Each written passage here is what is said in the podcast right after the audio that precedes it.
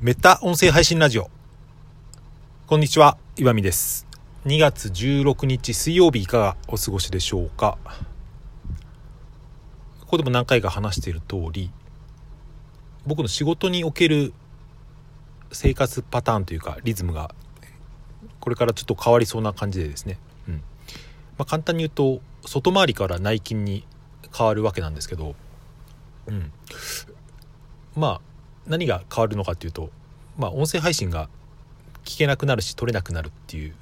ことですね。まあ撮れなくはないけどまあ自由に撮れる撮れる自由が結構制限されるっていうことですね。うん、まあだからこれからどうなのか自分でもちょっとわからないですけど、うん、まあ家で撮撮るのかなって思いますけど僕2年ぐらいの音声配信歴がありますけどその中で自宅で撮った撮ったことって結構数えられるぐらいしかなくてうん多分20回ないんじゃないかなっていうぐらいだと思うんですけどそう考えるとですね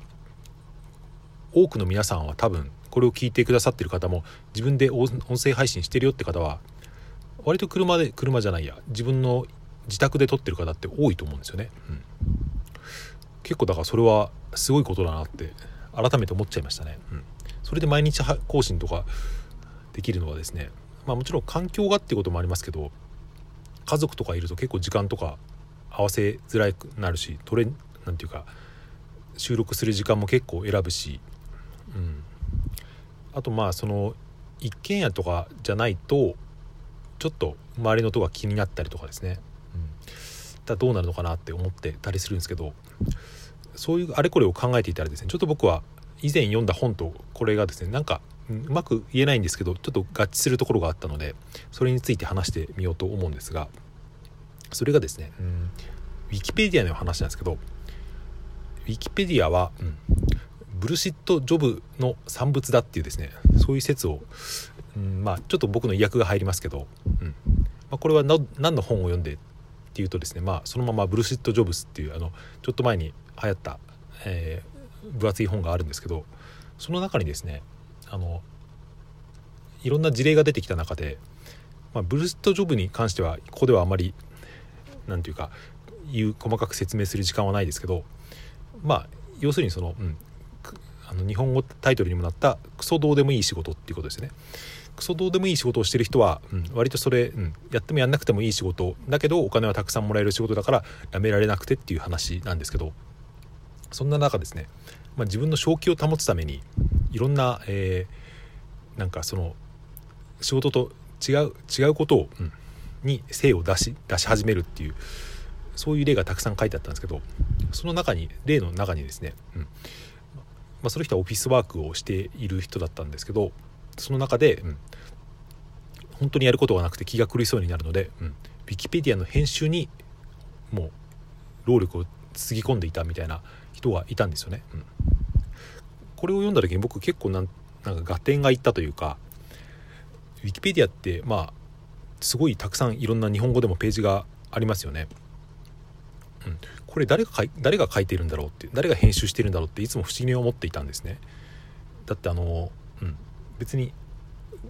あれはプロがやってるわけじゃなくてもちろんその誰でも参加できるそのサイトというかサービスなわけですよね。それであんなに手の込んだですね人の歴史とかそのまあなんかサービスのこととかあとなんだまあ会社のことでもですね、ま、会社だったら会社のウィキペディアだったら多分その会社に携わってる人が編集する可能性はありますけどでもそうじゃないものもたくさんあってですね、うん、僕はですねすごく暇な人がこれをやってるなと思ったんですよね。そのうん、しかもそれなんか休みの日休みの日とかなんかまあちょっとその前の2チャンネルとかでも昔で言うと2チャンネルの例の時みたいに、うん、なんか、まあ、引きこも悪く言うと引きこもり的な人がですねひたすら、うん、やってるんだだろうなっていう勝手ななんか、うん、も想像みたいのがあったんですけどこの本のこの場面を読んだ時にあそうかって世の中には仕事をちゃんとしていて、うん、いるけど仕事中にめちゃくちゃ暇で気が狂いそうな人が世の中にたくさんいるんだよなっていうことをですねそれとウィキペディアが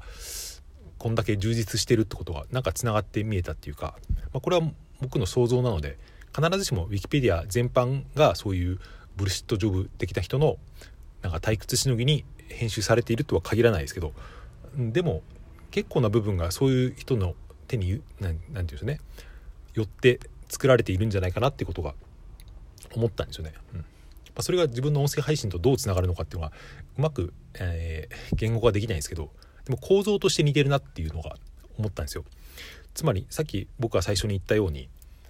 僕はその仕事のパターンが変わってですね生活リズムが変わることによってその音声があまり取れなくなる聞けなくなるってことですけど、まあ、これは裏を返してみるとその自分の音声配信のとかの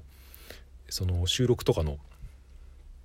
環境がですね環境がというかモチベーションとかそのできることがですね環境にすごく依存していたっていうことなんですよね。外回りだからできたっていうことがあって僕外回りじゃなくて普通に一日中内勤になって、えー、自由に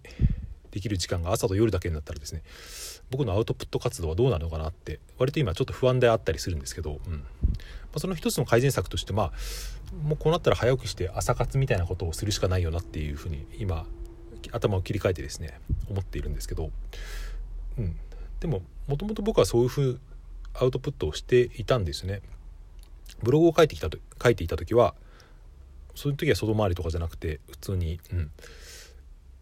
あんまりその時間のない中で確か朝早く起きてですね子供が生まれる前だったか生まれた後だったか分かんないですけど、うん、早くフリーランスになりたいなと思ってですねがむしゃらに書きまくって、うん、毎日毎日は書いてないけど、まあ、年間で多分200とか書いて、まあ、多少今でもその収入が得られるようになったっていうとこはあるんで、うん、あの頃の僕の多分アウトプット活動が一番モチベーションが充実していたんですけど、うん。まあ、それからですね、まあ、だんだんそのだ、まあ、慣れてきたといったらあれですけど、まあ、環境の変化もあってその結果今その2年ぐらい音声配信でのアウトプットメインに切り替わってるってことを考えると、うん、多分これはベストな環境ではないっていうのは自分では分かってるんですけど、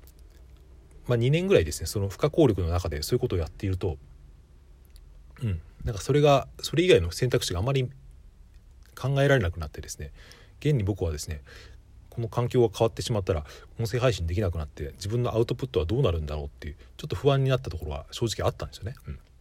あ、でもよくよく考えてみてみるとあんまりそんなことはなくてですね多分、うん、時間が短い分多分集中できるだろうし音声配信の比率は減るかもしれないけどもともと僕はテキスト主体で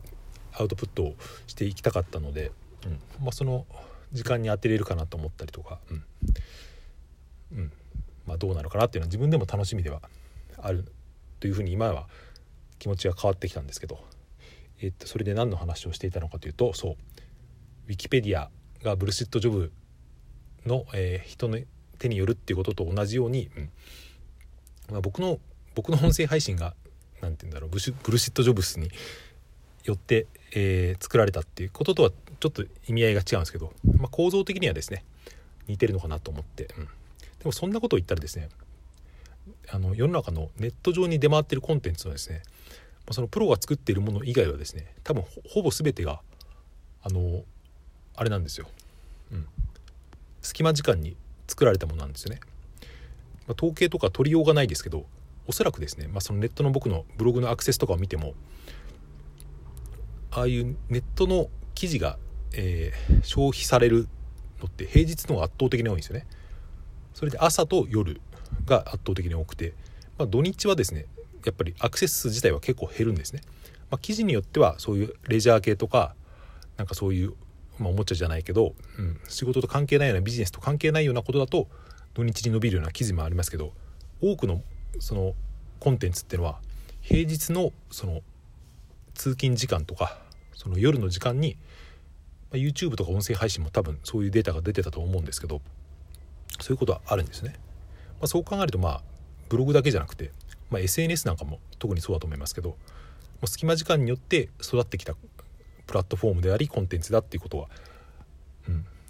改めて思ったなっていうことですけどちょっと時間がないので、えー、締めも何もなくして話しますけどもしかしたら多分明日ぐらいまでは配信ができるかなと思っていますのでよろしくお願いします。ありがとうございました。良い一日をさようなら。